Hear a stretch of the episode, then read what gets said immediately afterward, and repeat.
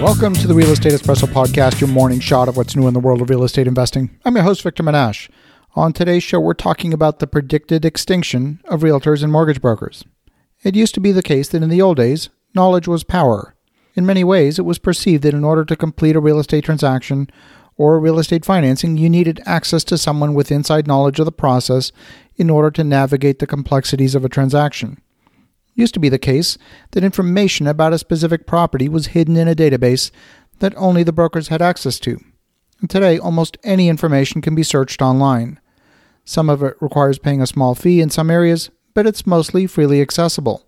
So, if the real estate broker or the mortgage broker isn't required for you to get information, why do you need them? Information falls into two categories.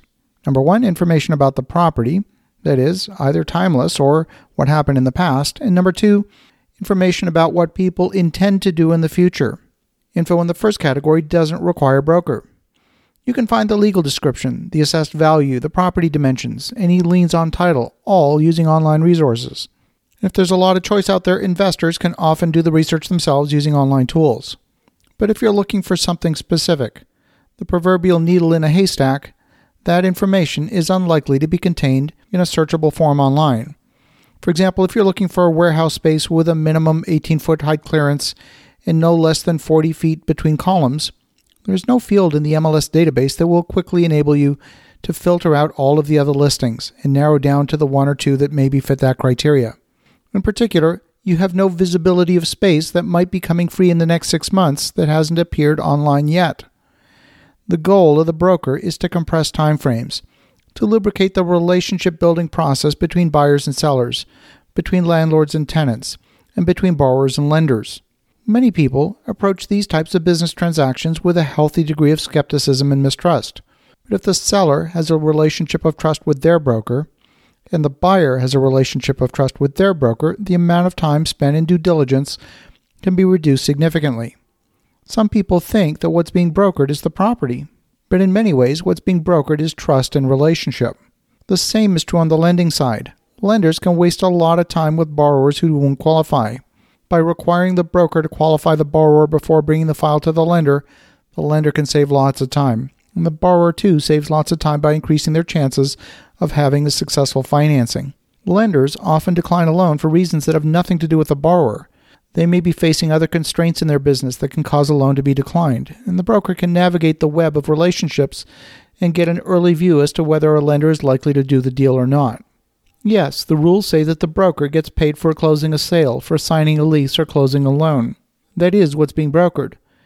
But the true commodity that's being traded is time time to perform due diligence, time to develop a relationship, and time to develop trust.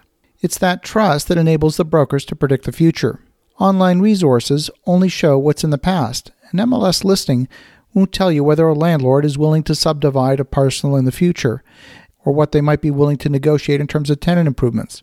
Principals in a property often have a lifestyle that's incompatible with the pace of a real estate transaction. They might not answer a call at 10 p.m. or on a Saturday. Part of a broker's job is to be interrupted, to be available to answer questions. And even on the residential side, brokering is not dead. If you have a client that's looking for a three bedroom townhouse in a neighborhood and the same builder built 400 of them, they're all identical. Well, maybe in that case, a broker isn't required. But if the client is looking for an end unit with an oversized garage, that unique product won't be as much of a commodity. A well connected broker can add a tremendous amount of value to the entire process by matching the right buyer and seller together. Simply having a business card that lists a license to operate in an area isn't enough. The true value of a broker is the relationships that they've developed over time. This takes the broker years to develop. It doesn't happen overnight. And that's why the more established brokers get the lion's share of the business. They have the strongest relationships and they've established the longest track record in the marketplace. And after all, that's what's being brokered, not the property.